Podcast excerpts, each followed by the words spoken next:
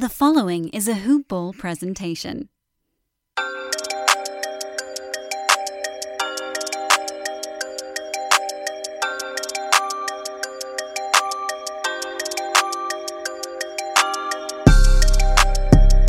Hello and welcome back to the Sports Ethos Atlanta Hawks team coverage podcast, formerly known as Hoop Ball Hawks, where we cover everything regarding the Atlanta Hawks.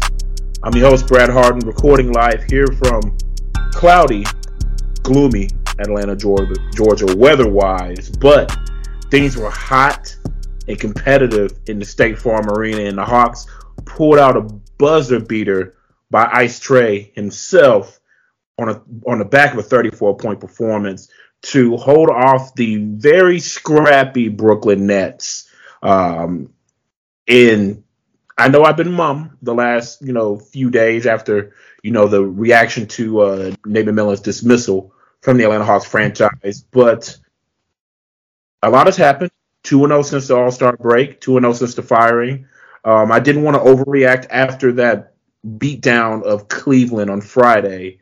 Um, so I wanted to let it breathe a little bit, watch this game today on Sunday as we're recording, and then I want to get someone who has some of the best eyes in the industry um, as far as you know dissecting the game and watching Hawks games nightly, even with the time difference. Out on the West Coast, fan favorite Glen Willis is back here on the program. Long overdue. Glen, how are you doing this evening? I'm good, Brad. Uh, your intros are always so kind. Um, great, greatly appreciate that, and good to be on with you. Always love talking Hawks and NBA with you.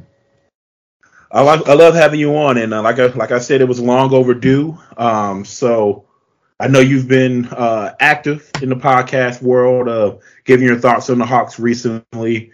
Um, so some of this may be, you know, published on other programs. Uh, so if you guys, um, obviously, I'll let Glen plug that at the end of the program, so you can check out his thoughts. Um, but definitely want to start off with your thoughts on um, the dismissal of Nate McMillan at this time in the season. Yeah, I mean, I, I, I it kind of caught me by surprise a little bit. I, I guess if it was going to happen, the natural, the most natural time for it to happen was the break. Um, but it seemed like you know what was being reported and, and what was kind of what people were hearing was that the Hawks really wanted him to stay on to the end of the season. They didn't want to kind of deal with a coaching change uh, in the middle of the season, and something caused them to change direction on how they felt about that. My personal view is that when the whole uh, kind of situation happened when Trae and Nate had a, as they described it, a miscommunication, and Trae didn't uh, uh, show up for um, that one game and such that you know the comments Nate made about some of the reporting basically suggested he was going to retire at the end of the season. That's what that, that's not what he said, but that was what I feel like I heard.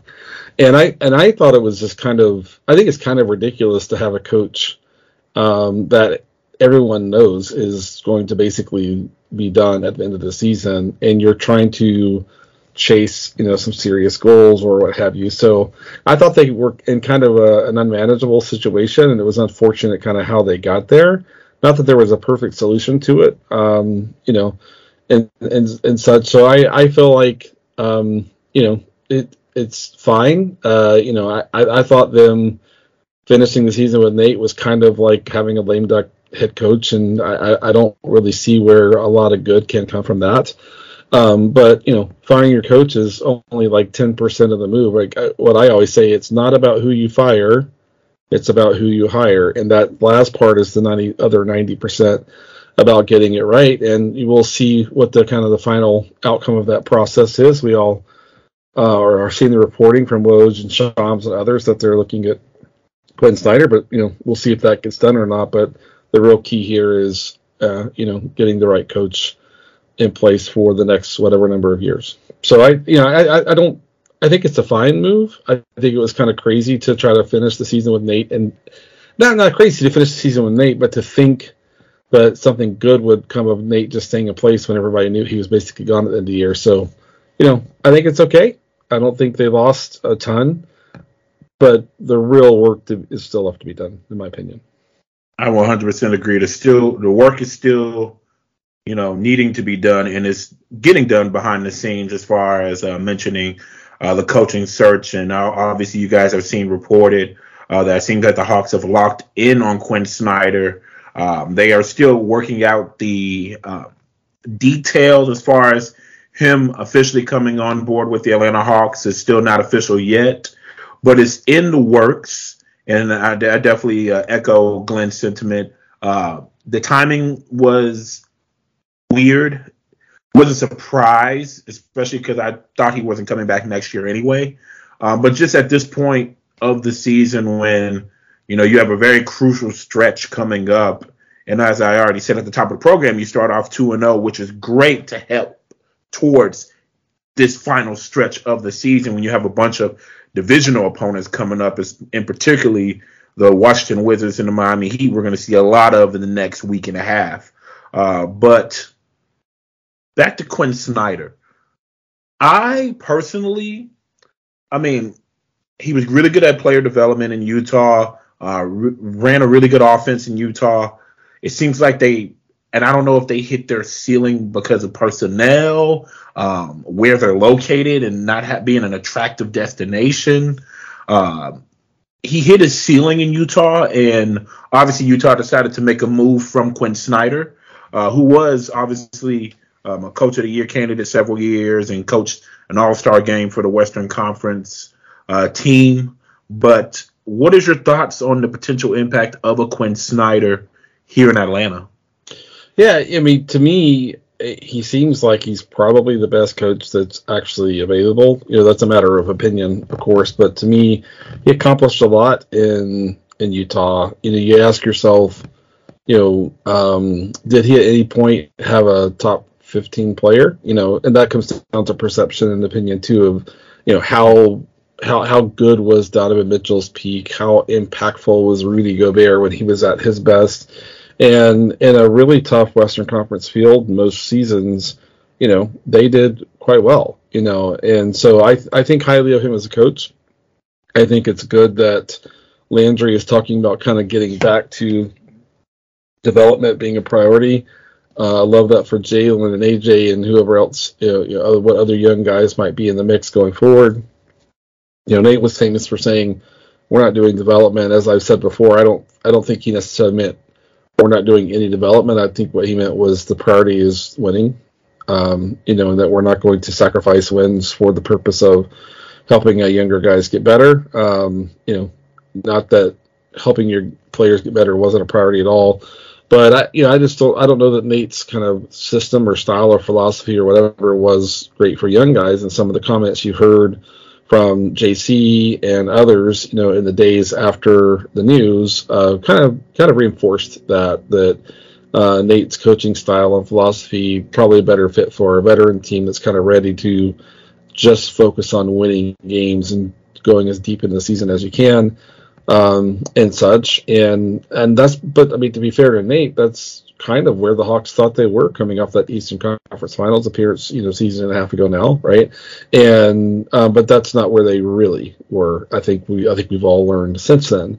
Um, so you know, so I I think kind of getting someone who can come in and establish some structure and some you know multifaceted uh, kind of set of priorities and things like that is is great. And I think Quin's Quin's a you know, proven himself to be a um, a successful coach, and for where the Hawks are, uh, I think it would be a great outcome. I've, I've, mentioned in other places that the Quin and Trae collaboration will be something I will watch closely. Quin's pretty oriented around details, um, and Trae relies a lot on. I mean, Trae's an, an offensive savant, but he relies on real time kind of reading the play and making his own decision, uh, executing, and he's masterful at it. But it'll be interesting to see how um, Quin potentially empowers Trae to have that kind of flexibility and bring some of that artistry that he does to the game. And it'll be interesting also on the other side to see how much Trae maybe buys into a little bit more structure than might be Trae's first preference. So that's the part of it that catches my eye uh, the most is to see what that collaboration might look like. It doesn't seem like the most natural fit on the surface, but as human beings, we can – decide to kind of lean into things that um, present interesting opportunity, even if on the surface, they'd always look like the most comfortable thing in the world. Yeah, and and buying in is going to be the most important thing for whoever the head coach is um, for the Atlanta Hawks in regards to Trae Young and having a partnership and seeing eye to eye, which was obviously not the case under uh, the Nate McMillan or Lloyd Pierce tenure here in Atlanta. Um, but uh, but I, agree with you there, and I'm really interested as far as because we know what he can do offensively. We know his court vision is great. He's one of the best passers in the NBA. Um, but I always, you know, critique and criticize, and I catch some slack for, but I mean, it's fact. Sometimes his game management decisions as a point guard isn't the best. And maybe that shot selection or the turnovers. And I would really love to see him in an offensive structure that kind of utilizes his talents, like you said, but also instills some discipline and opens up things and makes him a better point guard so he does not get snubbed um, from another all-star game opportunity. Uh, so I, I, agree with you there. I mean i think that would be you know the most interesting thing there. Um, the only other coaches that i saw that i would were particularly interested in um, the, the, name charles lee because obviously his his connection with the atlanta hawks uh, being under budenholzer he was in atlanta uh, when budenholzer was here. Um, being in a good system in Milwaukee, I thought that would have been a interesting fit. Um, even though he does not have head coaching experience, which a lot of people are clamoring for here in Atlanta, and also uh, Udoka, uh, which is not the best PR move, um, but certainly when you're talking about in the Hawks put out criteria of a coach that is really good offense and defense. I mean, even in one year of, of experience, you know, Udoka did check that box up in Boston. Um, so if something were to happen, it, it, doesn't seem likely, but if something were to happen and it caves in as far as discussions with Snyder and the Hawks, are there any other candidates that you'd be interested in? No, I mean, um, I mean, you hit on the ones. I mean, to me, Udoka is untouched, going to be untouchable for a while. I, I think.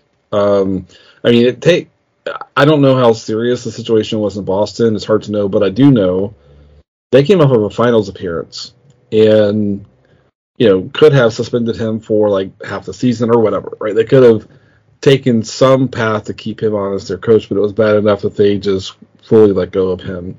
And so that to me suggests it was a pretty bad situation. Um, I you know I I'm a a believer in second chances and people being able to kind of redeem themselves eventually. But I, I think that he's just going to be uh, kind of untouchable for the most part for I don't know a year or two, whatever that, that ends up being. I, I wouldn't if it were my organization, I wouldn't hire him right now just based on what I don't I know. There's a lot maybe I don't know, but Kenny Atkinson I think would have been an interesting uh, guy as well. I think he was a uh, a great kind of development uh, leader uh, with Brooklyn. I think if you look at like for example how good Jarrett Allen is now, I thought you know, he really empowered the young guys to play up there. Um, and any coach that kind of tries to come through a period of development and kind of rebuilding, then all of a sudden you inherit a, roster kind of built around Kyrie and KD and the likes. I mean, it, I mean, guys like Kyrie and KD often kind of pick their coach to some degree, right? Right. And, and, and, such. So you know he would he would but but he hasn't had the successful track record that Quin has. So I, I still put Quin at the top. Um, you know the guys kind of in the San Antonio mold wasn't surprising to see. You know, kind of a, a name out of there because of Landry's background with the Spurs, recent recent history with the Spurs and all that. But you know, I mean, it looked it looked correct to me. I, I think the one thing the Hawks have to be prepared for um, a little bit of criticism potentially if they go ahead and make a deal with Quin is.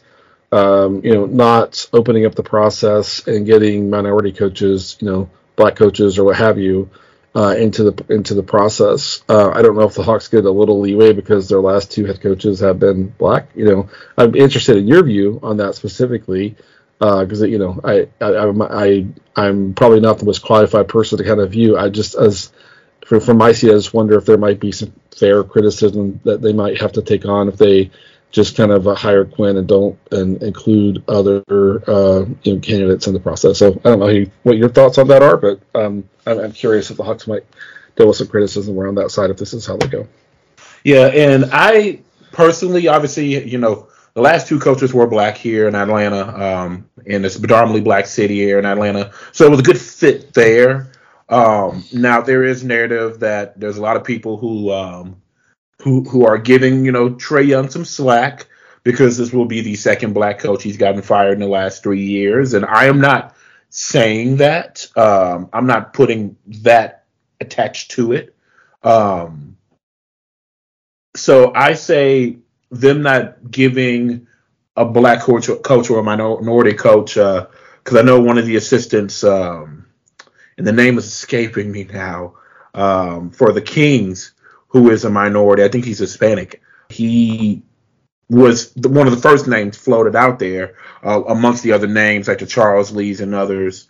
Uh, but I will say there may be more criticism behind how how short the search was more so than the lack of minority coaches in my opinion because um, it just does seem like they were just locked in on somebody uh, they put out some names just for pr sakes but they were locked in on quin snyder which may lend to conspiracy theories saying well maybe you know they were working on this all along with the nate mcmillan turmoil and that could that's another discussion another can of worms to open. But i say if it does not work for some reason, and one of the other people who were initially listed goes on to get jobs and they were they are more successful than a Quin Snyder is, then I think it opens up criticism to the Atlanta Hawks uh, franchise. And how quickly you know the process is going could also lend to the lack of experience and the vulnerability, uh, the vulnerable position that the Atlanta Hawks front, uh, front office is in in general, you know, from uh, you know, letting Travis Schlenk go and a lot of the people he brought over from Golden State, uh, the the Nick Ressler effect uh, behind closed doors, uh, the youth and Fields and Korver in the roles. I think that will be more criticism than the fact of a lack of minority hire, in my opinion. Yeah, makes sense. Yeah, Jordi Fernandez is the the Kings Jordi coach. Fernandez, yeah. Yeah, I've gotten to co- watch him coach quite a bit in summer league, and um, you know, just from that vantage point, seems like a guy who really engages his team well, and and you know watches the details too. He's you know he's been with, with the Kings this year, but he spent the last six or seven years before this in Denver. And Mike Malone is mostly his background, you know, kind of like his dad, mostly a defensive coach. And uh, Jordi Fernandez really had a lot to do with kind of the build up of that offensive system um, in Denver. I, I, think you know he'll be he's gonna he's gonna be a head coach here sooner than later. You know, I'd be surprised if you know we get to maybe not this summer, but next summer if he's not you know hired into a head coaching job. He's really well regarded around the league as far as, as far as I can tell. But yeah, it's it's, it's going to be interesting to see kind of how how that part goes. Uh, I you I I know a lot of people saw like in the middle of the second quarter against the Cavs, I jokingly tweeted, "Pull the offer." Um, because of yes. how well they were playing. But two two games in a row where they just kind of played lights out on offense against the Cavs, the best defensive team in the league according to net rating or defensive rating. And in this this Nets game, I thought it was one of their tougher. You know, I thought they showed more toughness maybe than they have in any other game all year long. You know, so so. Um, but I, I think I think highly of Prunty. I think he's been in uh, part of successful organizations, and he stepped into a a tough job in Milwaukee when they let Jason Kidd go and probably did about as well as you could could expect. Giannis still you know, speaks very highly of them and of him and uh, him and both Sean Sweeney, uh, who was sort of the other kind of co-head coach there during that time. Sean Sweeney's with Dallas now, and I think he's going to be a good uh, head coach one day. But um, you know, it, it, two games where I think the Hawks fan base has to be, be feeling pretty good about things right now, and and so where like the I don't know what your viewpoint is, but when you get on Twitter, I think the feeling on Thursday going into Friday was like, oh my gosh, announced it already, announced it already. Everyone was just kind of feeling a lot of anxiety about kind of having a you know a resolution to that. And now after these two games, maybe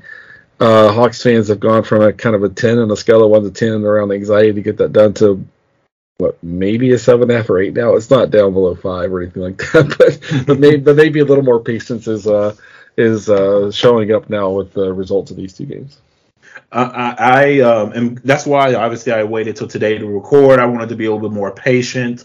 Uh, we've seen Hawks have two game winning streaks and and longer this year under Nate McMillan, and then obviously we still got the result of him being let go. So I do kind of want things to settle um, un, under Prunty. Um, obviously, however long the Quin Snyder um, discussion goes on uh, behind closed doors, uh, I do want the dust to settle. But you're absolutely right. A great first two games. Uh, we are going to dive a little bit more into these first two games. But first, this quick plug. Okay, listeners, it's time to talk a little fantasy hoops. Now, I don't know about you. I'm in several fantasy leagues. and every fantasy league that you are in, you have a rival. Pokemon, Ash Ketchum had Gary. And I know you have your Gary out there. So it's time to beat Gary and get the insight that you need to take your stuff to the next level and win a fantasy basketball championship. Do you remember who led you to Tyrese Halliburton, DeJounte Murray, Terry Rozier, and Mikal Bridges before any other rank list? I know which one. It's the Bruski's 150.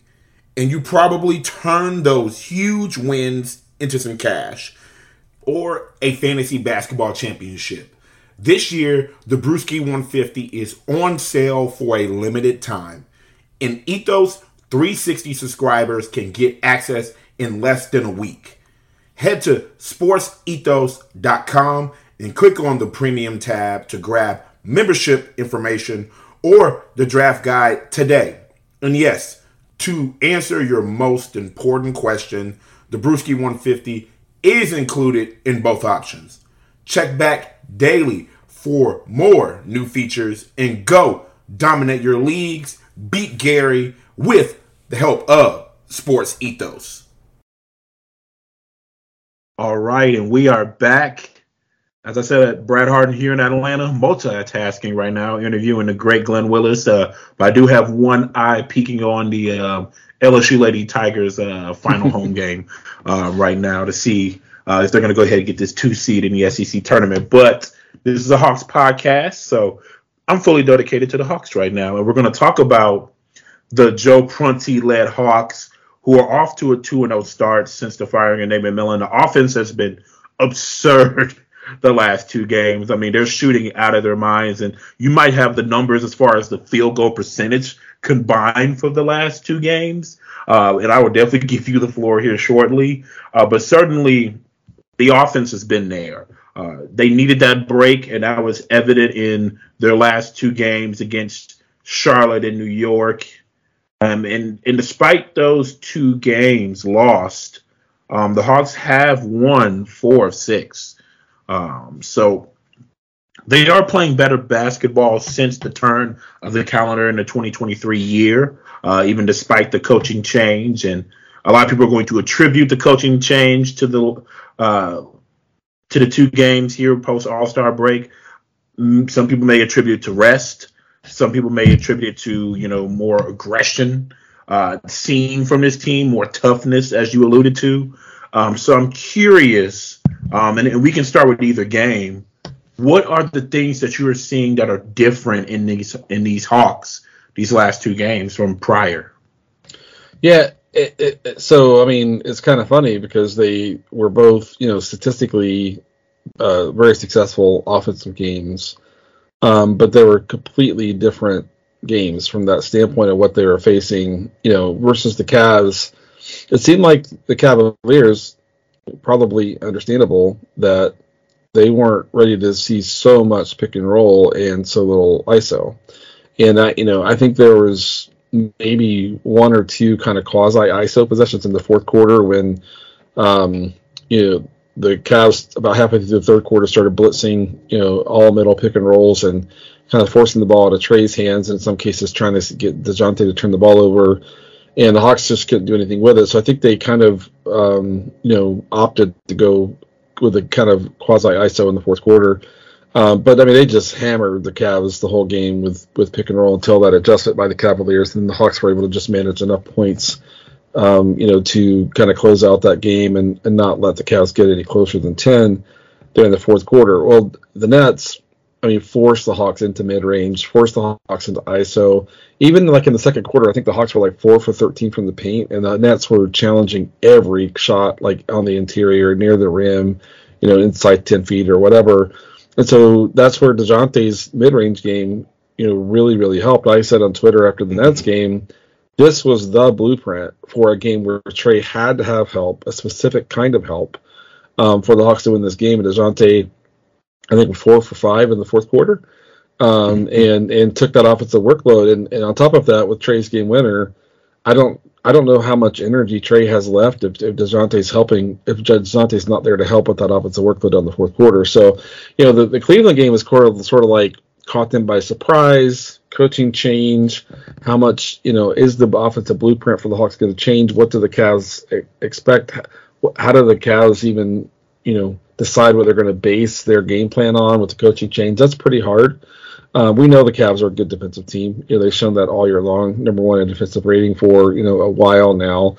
But the Nets use their switchable bodies, their switchable length, the, you know, uh, all that sort of stuff. They don't really have a big plotting center. And Claxton is is really mobile, uh, not the strongest guy in the world, and then they played some minutes with Dorian Finney-Smith at center, you know, mm-hmm. and, and which is which is pretty, um, you know, uh, innovative in, in, a way, you know, and um, and so the Hawks really couldn't. It's hard to run pick and roll against switching. I mean, it's really, really, really hard to run pick and roll against switching you kind of set up the run pick and roll and you catch a switch and you just got a body in front of you all over again. Shot clock is kind of winding down. So, I mean, I, you know, I said on Twitter that um, this game against the Nets, that's the kind of offense you have to be able to create in the postseason. You know, essentially, teams will do whatever they can to take your pick and roll away and force you into one on ones. Joe Prunty said in his post game comments, he commented about how few assists there were on both sides. The Hawks were running their red scheme, which is a switch based scheme almost the whole game too. Um, and so I thought, you know, Friday caught the Cavs by surprise and just hammered them with pick and roll until the Cavs kind of, you know, figured out what to, to do with, with their blitz coverage, and then, then the Hawks, you know, managed to just keep enough distance there. This one against the Nets was really tough, like it, tough shots, especially in the second half. Um, yeah, and the Hawks had to go make tough shots consistently over and over and over. Um, and so just I, I can't even I almost can't even associate the two games together because they're just completely different offensive formulas that that were uh, at work there. But the good thing is they're finding ways to win and winning in different fashions, as you're alluding to. One thing that was consistent in both games was the three point shooting. I mean, the Hawks in both games, both games shot identically from the three point line and I'm double checking my math. They were they shot 53 percent in both or higher in both games from the three point line. Um, it seems like obviously Nate McMillan's focus is more so the mid range, whereas Joe Prunty and he alluded to in the post game after the Cavs game is that he would like to see that three pointers attempt number go up. And 28 three pointers attempted against the Cavs, 30 today against the Nets. Uh, what have you seen that has a, allowed for the Hawks to shoot more threes and make more threes in this offense? Yeah, I mean, I just think they're um, they're not intentionally seeking the mismatch. You know, Nate talked about all the time. We want to identify the mismatch, attack the mismatch, and that is a a fairly dated um, kind of uh, offensive approach. You know, I. I I came of age watching the NBA in the 80s myself. I'm kind of you know I'm old enough to have um, that for that had been my for, you know formative years, kind of watching the league and all that sort of stuff, and that's that's that was very much how it was kind of kind of back then. But you know, against the Cavs, like they they stacked three shooters on one side of the floor, emptied the strong side corner, and and attacked the heck out of the Cavs that way. They were you know, using uh, you know multiple different kind of setups to, to, create spacing. They they showed that versus the Cavs, they were actually valuing spacing, which is not at all what you're used to seeing during the Nate time. Um, apart from that run of the Eastern Conference Finals, where he still had Melvin Hunt on staff and others, and there was still a bit of um, the the original blueprint there. So, just it starts with valuing spacing and being more attentive to the little things you can do off the spacing for other players, and that's I think created a lot of relief and more space for Trae and Dejounte both to attack. And for example, in these two games as a shooter, like especially against Cleveland, Saddiq Bey looked like really valuable. You know, because Yeah. I mean, spacing the floor, that's that's fantastic. You know, and so it's you know, to me, it's if you ask me, Glen, what's one thing in both games, the value valuing spacing, working at creating spacing, and taking advantage of the spacing that's there. Over the course of this Nets game, the Nets got better and better and better at kind of taking that spacing away. I, I thought they had an awesome defensive blueprint. Um, but the Hawks still were invested in creating space by the way that they were setting up what they were getting into, what they were running. I think I think they ran like one floppy set uh, on which is pretty old school stuff uh, against the Cavs, and then I think I saw two against the Nets where they used to run probably 12, 13, 14 a game before these before these changes. Uh, so just you know the value of spacing and being really really invested in that and that being a, a real kind of baseline offensive principles the one thing that jumps out at me the most Yeah, and it's funny when they were getting themselves into trouble um, in that little that 20, 25 to six run that uh, Cleveland had in uh, on Friday, and then the, the the times in the second half where the Nets were um, making their little runs, uh, the spacing was off, and they alluded that to that in the broadcast.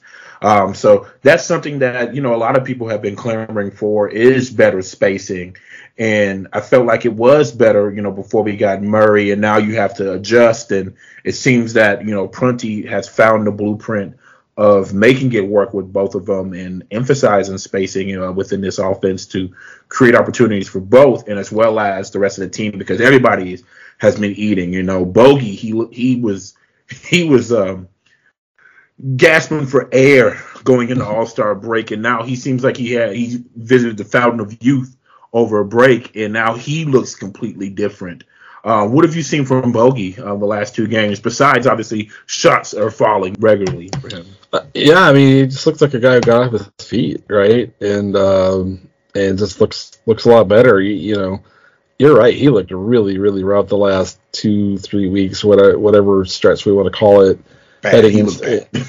Yeah, really, really bad. It's funny because he's had a game here and there where, like, defensively he made a difference. Like, you know, he took Shea in that Oklahoma City game for most of the second half, and and and was really effective against him. And we won't. Uh, I don't want to get into the kind of nuts and bolts of why that matchup worked there. And and you know, and he had some good minutes against Luka, but for the most part, just like, I mean, just seemed like you didn't have a shooting base because of the state of that knee. You have to guess, right? And Mhm. and so it, you know they need shot making, and man, he he's been incredible these two games um, and such. So it, it, it was interesting to see, you know, and maybe we could talk about this later, but what when what Prunty rolled out against the Nets that last office possession they had um, had Bey and and Bogey out there. Yeah. I, I you know, but um, Well, but, you I can mean- definitely get into it now. Yeah. yeah, I mean, so there's been this like immediately on Twitter, people are like, "What is Bogey doing, helping off with you know Cam Johnson?" And and I, I just get a little confused by the commentary because I'm like, that's the normal NBA principle is that the guy on the closer to the baseline on the weak side is the guy who is quote low man. That's who helps at the paint. That's who helps at the rim. Now coming out of timeout, Joe Prunty said, "We're not helping off shooters. We're up three. Stay home on shooters." then Bogey screwed up. But if that wasn't specifically you know, communicated as the plan, then Bogey did what you're supposed to do in the NBA. Low man helps at the paint and the rim. Now, in that case, Saddiq Bey stayed up high near the three point break on his guy. When Bogey goes to the paint, Bey has to quote zone the middle. The, so get in the middle of those two shooters on that floor and be ready to close out on either one, whatever the ball may end up going. And he stayed hugged up kind of on his guy. That made him so he didn't zone the middle, and then that made him his closeout longer and his rotation was late. And so I think the my guess from what I saw was Bogey didn't have the instruction to stay on the shooter, so he played it the normal way you play it. He's a low man, he helps. What you want then is Bey closes out on Cam Johnson, makes him give the ball up. The next guy closes out on Bey's guy and then you just try to force them to move the basketball and get later and later and later to the shot clock. So, you know, so I'd love to ask Prunty like, hey, did you tell everybody to stay home on shooters and not help at the rim? Because for me, people are like, oh, you give up a two there, like you give up an automatic two with seven and a half seconds to go, and Brooklyn still has a timeout. You know, I mean, you know, I don't know that that's the right move. Now, in some cases, some coaches are like, yeah, we're not coming off of shooters on the three point line but you know, for me, in my experience and what I know, but it looked like there was no quote specialty coverage. Bogey was to play it like he's always does as a low man, and Bey was the guy who didn't do his job on that on that possession. Um, so you know, we'll see if anyone in the media who you know has access in the coming days uh, may ask Joe Prunty like, what was the call there? Maybe even ask Bogey what was the call there um, and see if Bogey says, "Yeah, I screwed up. I was supposed to stay home," or like, "No, we were playing our normal defense." So it's just a interesting kind of conversation after the game there. But people went straight to Bogey screwed up. I'm like, we don't we don't know, and and I'm gonna base you know what I based upon what I saw, I'm gonna think Bogey was not told to stay at home on this guy and based on what he screwed up. So. But we'll, we'll I'll, I'll pull that play and break it down probably on Twitter tomorrow. we can look at it again a hundred times. Yeah, so definitely be on the lookout for that, and I, and a lot a lot of that, Glen, I, I want to say is attributed to there's a lot of people who scapegoat Bogey, and a lot of people uh, who don't want Bogey on his team. Um, and I mean, sometimes he can be a liability defensively, and sometimes he's very streaky um, offensively, and he is injury prone, which has led to his streaky shooting, even more so in his uh, bad defense at times.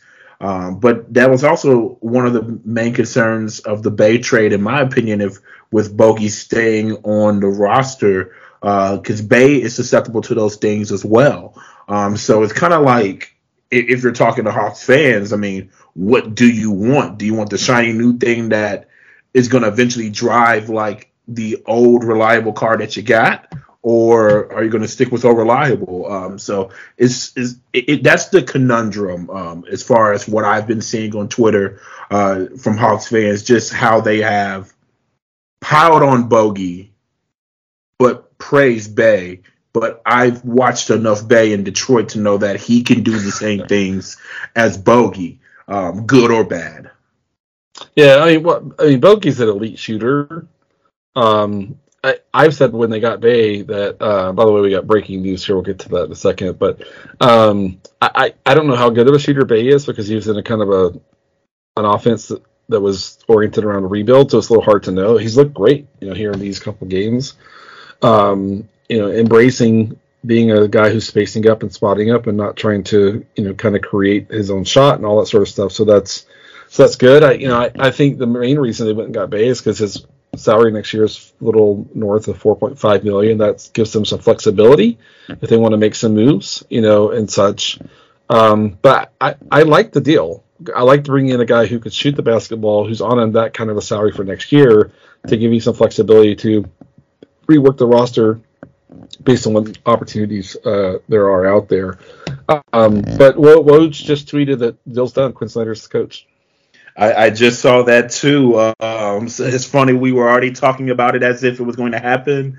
Um, so I guess you know everybody can scrap you know the what if it doesn't happen conversation we had earlier. We were just doing our due diligence there, but um, and it says as soon as Tuesday for the Wizards game, he could be on the sideline. So um, I know that's not enough time for you to implement your system and do everything. So what can Hawks reasonably expect from if Quin Snyder is put on the sideline Tuesday and led to um, basically tasked with leading his team through the rest of their schedule, which, as I said before, uh, in the next two weeks, you're going to see the Wizards three times, Miami twice.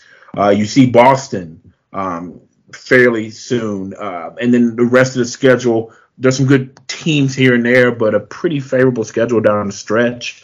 Um, despite the Hawks going in, coming out of All Star break with the quote unquote the second toughest schedule in the NBA. Um, so, what can Hawks reason Hawks fans reasonably expect as far as impact is concerned uh, for Quin Snyder? Yeah, I mean, you, have to think that he's going to kind of just mostly continue with what they've been doing you know, c- coming out of the All Star break, right? It's you said it exactly right. It's it's really hard, almost next to impossible, to try to come incorporate something different systematically, scheme wise. It may be, you know, you know, hey, we're going to switch a whole lot more, you know, than than we have been, or it, it could be, you know, where Quin's like, we're going to drop, you know, play traditional drop coverage against this team. We're going to be at the level of the screen against that team. We're going to switch against. So it'll be interesting to see, you know, because the Hawks can do three or four different things. Has shown that they do about three or four different things on defense depending on the matchup. Like today, they switched start to finish almost, you know, completely. Um, so if there's tweaks, I think it's going to be more on the defense. It's next to impossible to try to implement something new offensively on the fly like this. It's it's, it's next to impossible. So I have to imagine that you know that they uh, maybe continue moving away from mid-range isolation. You know, even though the Nets put them back into you know forced them back into that today. So I'm looking for more immediate changes if that's going to happen at all on defense. Much harder to do that on offense, in my view. And I'm that's funny. You're leading into things I wanted to ask because regardless of who's the coach, defense is a problem on this team. Um, um, I, I don't think that's changed. Um, yes, you scored 136 points on Friday, and you scored 129 uh, today, but you gave up 119 and 127. Um, and there's still stretches where s- stops are hard to come by for the Atlanta Hawks and allows for other teams to make runs. And hey, basketball is a game of runs, so that is what the game is supposed to be predicated on. And these are professionals. The other team, no matter the talent or lack thereof on the other sideline, they're getting paid to play ball. And they have pride in their work and they're going to make runs. So some people do pile on to, oh, why why are we giving up an 11-2 run, blah, blah, blah? Because that's basketball. That is basketball. Right. But on on the flip side, there's there are things that you can do better defensively, and I've been clamoring for. And I thought the Hawks were doing better at times this year defensively, and it seems like the last ten games, defense has gotten pro- in probably a little bit longer. Defense has gotten progressively worse. Um, now, I will say that great offense turned into great defense against the Cavaliers, in my opinion. Um, but certainly, uh, defense was hard to come by um, in this uh, Nets game. So I'm curious your thoughts on what the Hawks need to do better defensively down the stretch um, in order to try to move up in the standings and maybe steal a playoff series um, if they get that far. I mean, so I mean, to me, it's all about connectivity, communication, structure. Like even, and the thing to watch, like in that Cavs game when they were ahead by a million points, you know, they started kind of taking shortcuts on defense, which is just that. I mean, Quin's not going to tolerate that. He's just not, you know, and you know. And and you're like, well, why did Joe Prunty? It's like Quin is a guy with, you know, presumably a five year contract, probably, right? Um, yep, presu- presu- presumably with some, you know, uh, front office, um, you know, uh, presence in, in his role, built into his role, is just going to have a lot more leverage, you know, around that. But you know, like I, I put it against the Cavs, there was a play where, like Hunter uh, and Jalen were executing around the ball screen, and Hunter called the switch like really late, and it made look it made Jalen look bad, you know. And to me, Hunter, apart from Clinton and Yucca and JC, you know, Hunter has been their only above average, you know, point of attack on ball perimeter defender at all. Like so he's just critical to them. But that was just an example of you know, you know, of where he's like you don't want those habits to start showing up. So I think it's going to be attention to detail. I think it's going to be just a, another level of accountability, um, and and it'll be interesting to see how the Hawks players embrace that or deal with that or, or what they do. Um, you know, when it's when it's a new situation, it's kind of a honeymoon period. I think I think you know, I would I would not expect there to be kind of much you know conflict there and things like that. But for me, it's going to be. I think you hit the nail on the head the last two seasons before this season, the Hawks were pretty reliable top five offense. Last what, fifteen games ish, back to that level on offense. So it's their defense that's going to determine whether they, you know, get out of the play-in somehow. Not a lot of games left to dig out of that hole, you know, uh, and probably need a little bit of help to, to get back in the top six. Um, and then if you find yourself in a in a playoff series against you know whomever, you know the defense is going to determine how much of a competitive series you make that series. And so I have to think that's where Quin's really going to kind of try to you know make his impact is getting their defensive play to be higher. You know, uh, I have questions like Jalen going to play? I said I've been clear. Jalen needs to play. Jalen has to play. You know, for me, and even these last two games, I, Hawks fans haven't said much. But AJ hasn't played a ton in these last two games. You know. Yeah. You and, know, and Jalen only got four minutes today. He got right, and uh, and now that today, I felt like that was mostly because the Nets played really small lineups. You know, mm-hmm. and so I, I get that. I still wish he would have played more. You know, but but I understand sort of the tactics that were at work here. And then I understand AJ not playing a ton against Cleveland because I mean Garland and Donovan Mitchell, I mean, are just going to kill your wings. You know, if you if you kind of get the the wrong matchup there, if if you're going to get a team that has one of those one guy like that, not two, AD probably plays a whole lot more there. But but I, I think Quin's going to really try to do something with that defense. Can he get them to being um, better than league average the rest of the way? You know, they've been around they were around 17 heading into the All Star break, um, but they've had stretches where they were like top 12, and they had they'd have a five or six or seven game stretch where they were like bottom five all over again, like like last year, you know.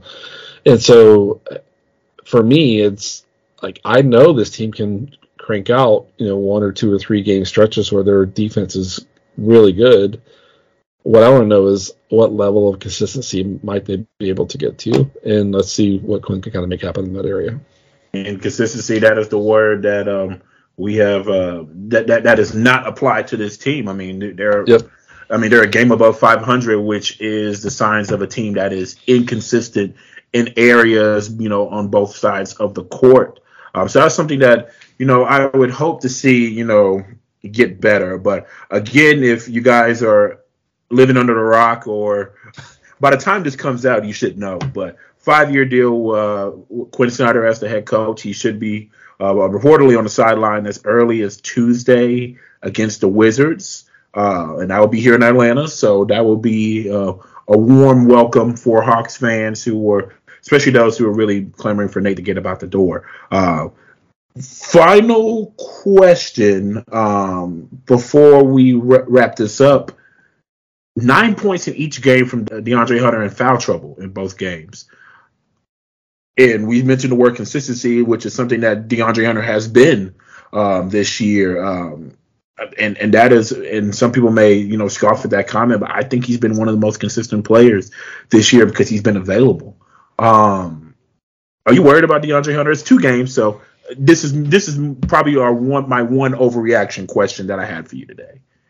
Yeah, I mean, worried. No. Uh, do I kind of have an eye on him? Yeah, I you know if you if you like took DeAndre and put him in the perfect situation for him, it would probably be on a team where he gets a little bit more offensive prioritization. Uh, I mean, if you go look at like the best mid-range shooters, especially the best self-created self-created mid-range shooters in the league, like DeAndre's like fourth, like up there with like KD and others, right? Yeah. Now his, his volume is obviously different, right?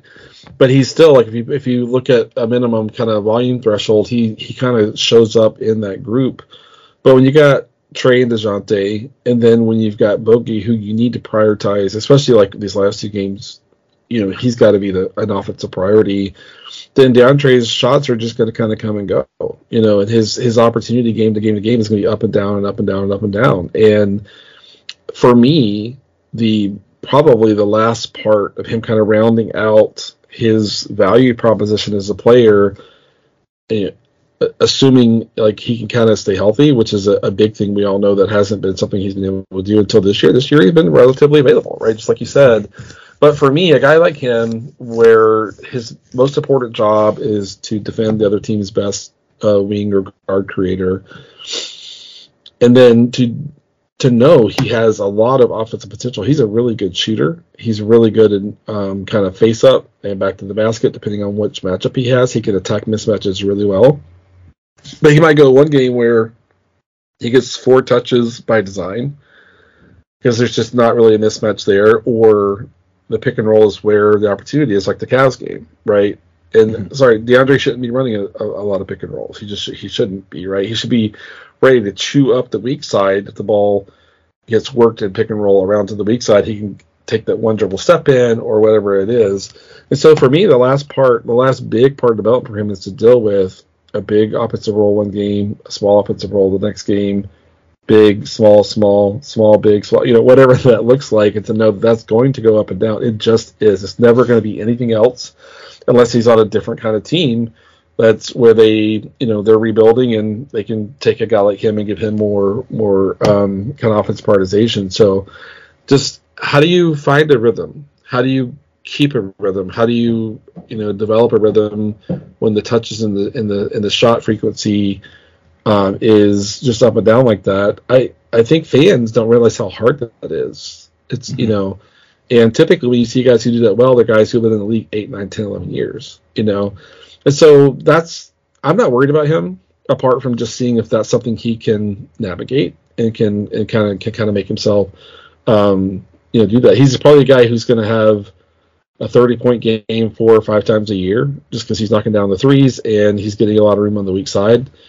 And but what I dislike is when fans are like, "Oh, he should do that all the time." I feel like if you think that, you don't understand where he is in the offensive pecking order and the kind of schematic um, realities that that influence how much opportunity he gets game to game. So can he be a guy who can make shots reliable even in games where he's not getting a lot of touches, a lot of shots? That's the last kind of big area for him to master, in my view.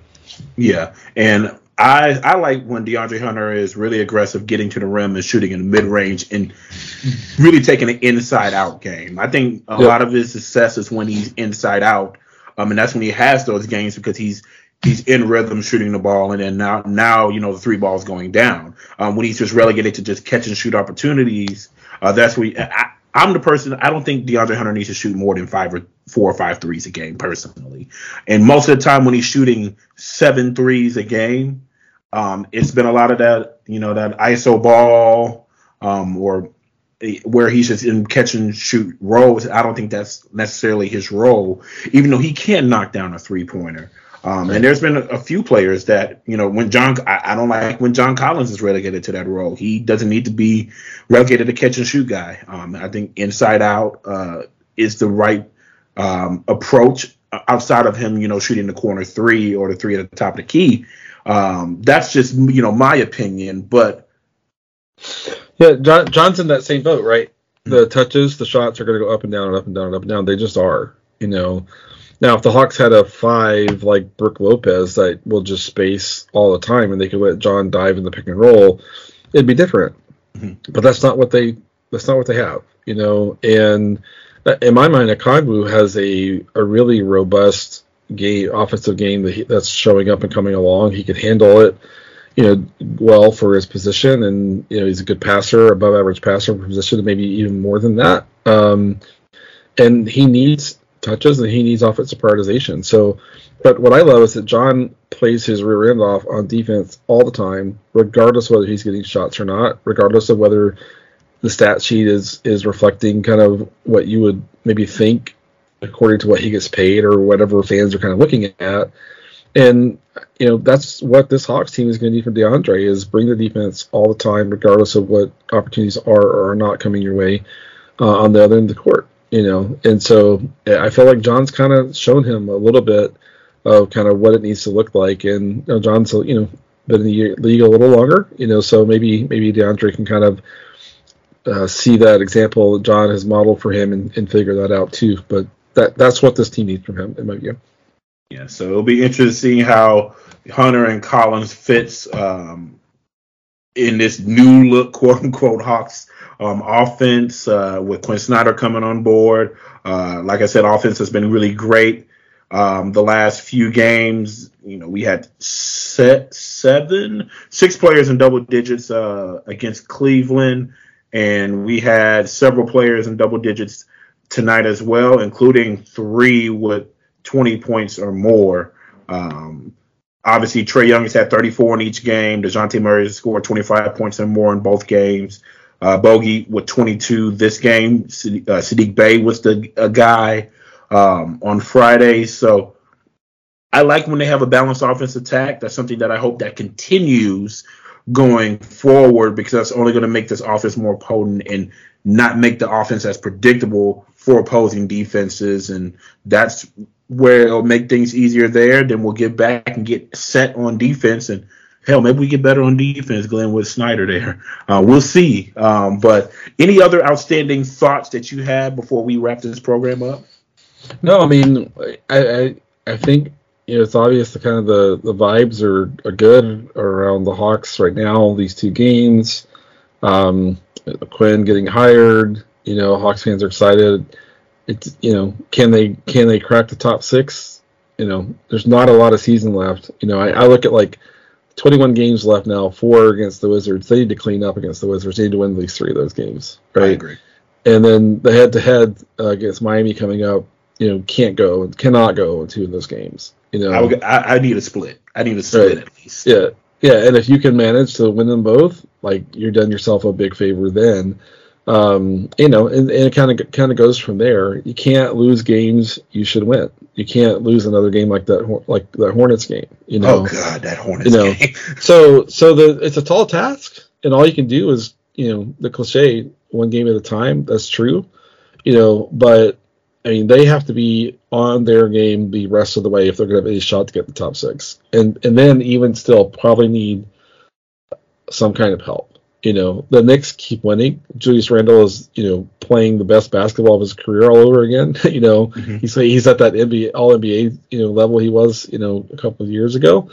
Um, and, so there's it's not like you know today's win against Brooklyn helps, but again, if you go look at the distance there, some fans can go, oh, three games or so three games is not a lot when you're talking about you know 20 21 22 23 games left for most teams it's not a lot you know so hawks just have to be on their game the whole rest of the way to have a shot there and it'll, it'll be a, I think a fun experience seeing what they can do I, I agree because I mean, just looking at the schedule, we we see Boston twice, which is no cakewalk there. Uh, we have to see Dallas again, the new look Mavericks with uh, Kyrie. Uh, the bench is a little different, um, and they did lose today against the Lakers, but still Luka, it's still Kyrie, and that's going to be a home game. Uh, you got to see Philadelphia again, which you struggled against this year. Uh, you got to see Ja Morant, the Memphis Grizzlies at home. You got to see Cleveland again. Um, so there, I mean, but there's some easier games against lesser opponents sprinkled in there. I mean, you do have San Antonio, who is on a miserable losing streak right now. They're in the Wemby sweepstakes right now, um, trying to get that golden ticket.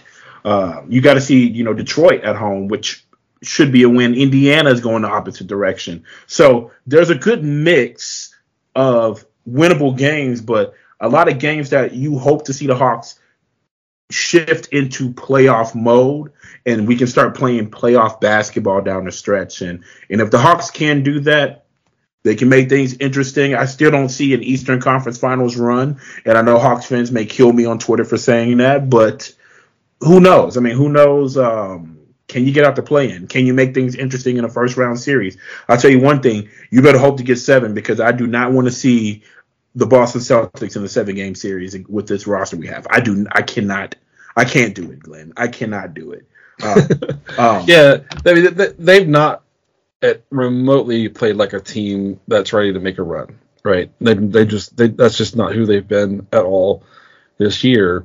Um, can they become a scary team, like a kind of scary team for you know Milwaukee, Boston, Philly, you know, however that, all that ends up shaking out, and um, and kind of kind of going from there, you know, we'll see. But I, to, in my mind, if the Hawks, this Hawks team can get a first, get into a first round series and take it six or seven games, that's exceeding the level of play they've had so far this year.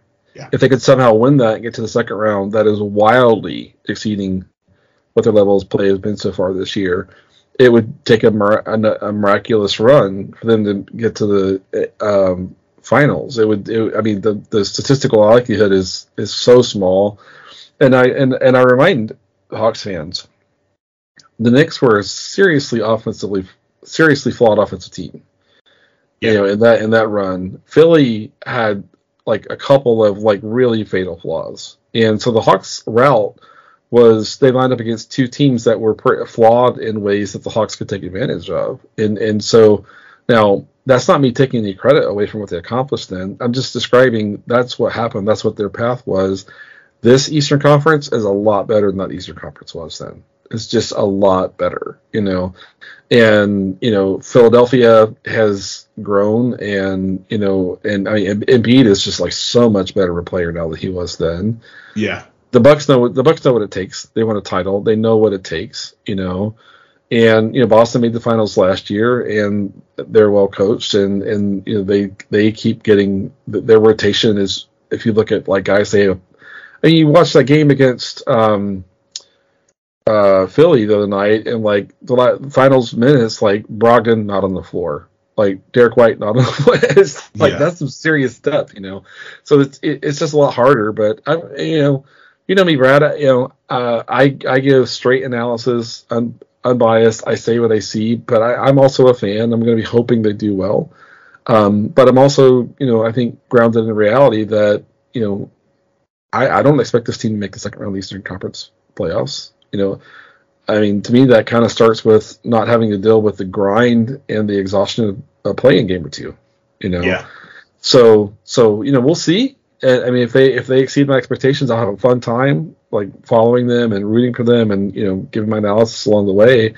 But I think that what I have really my on really is how they can position themselves for next year. And some success this year would I think you know be positive reinforcement of good hard work they might hopefully they put in down the stretch. But anyone who anyone who thinks like the East is kind of primed for a team like the Hawks to kind of jump in apart from like Trae just going on some crazy, you know, run on his own, um, or Quin really coaching up the defense. Uh, probably both. Uh, uh, you know, we can hope for that, but we can also say I don't think that that's a, a likely thing that's going to happen. But we'll see. That's why we watch the games.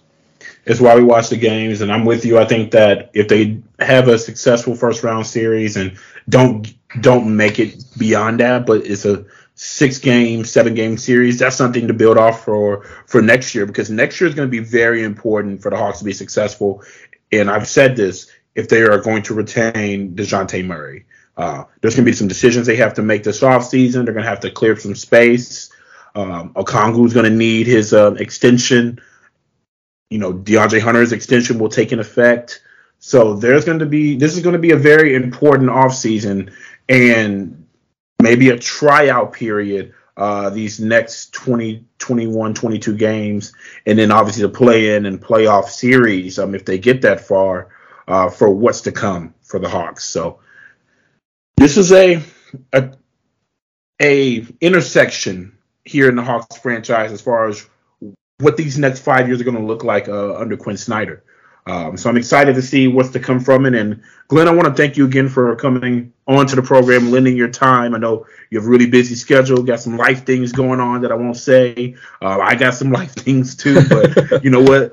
Life has led us to this intersection today, and I'm glad that we were able to have this conversation with the Quin Snyder news dropping. Um, so I, I can't thank you enough for being on, but tell you know listeners you know where they can check you out and obviously check out his film analysis um, because he's really he's really one of the best out there as far as in Hawks land. He's probably the best in my opinion uh, doing that for the Hawks. So Glen, uh, the floor is yours here. Yeah, I always appreciate the kind words. Um, you know, at Willis underscore Glen, that's me on Twitter. Uh, I try to do some breakdown after in the you know 24 hours uh, after a game um, is part of that does depend upon life situation and my day job, which is going really well, and, but super busy there. But that's where to find me most consistently. I still support and do some work with Peachtree Hoops, and uh, Kevin Chouinard and I uh, do at ATL in 29. That's what yeah, you can find us on Twitter, but ATL 29 podcast, Peachtree Hoops podcast.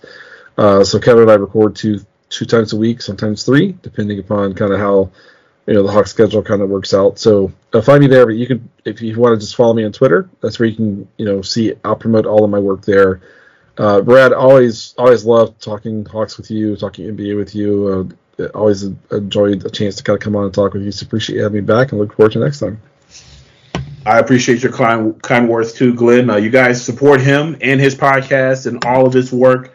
Um, he has a great podcast with Kevin, so please check that out. Um, especially if you're, you know, tired of hearing my voice, a different perspective and a more in-depth basketball mind and Glen. Um, and then obviously Kevin's a lot of fun. So definitely check out their podcast as well. And if you love what you heard from me today, give us five stars, give us a good review, share it to everybody about one of the best podcasts covering Hawks basketball. We are very objective here at Sports Ethos Atlanta Hawks love it or hate it. That's what makes us different from everyone else. So if you like people who are objective and plays both sides of the fence and shows all perspectives, you know, bring them onto the program. You know, put them onto the family uh, here at Sports Ethos, and uh, you can follow us on up to date news at Ethos Hawks on Twitter. That's at Ethos Hawks. And then follow me on Twitter at Brad Jarrett67. That is Brad J A R R E T T 67. We'll catch you guys next time.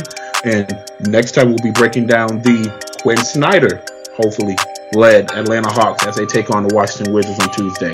We'll catch you guys next time. You guys have a wonderful Monday.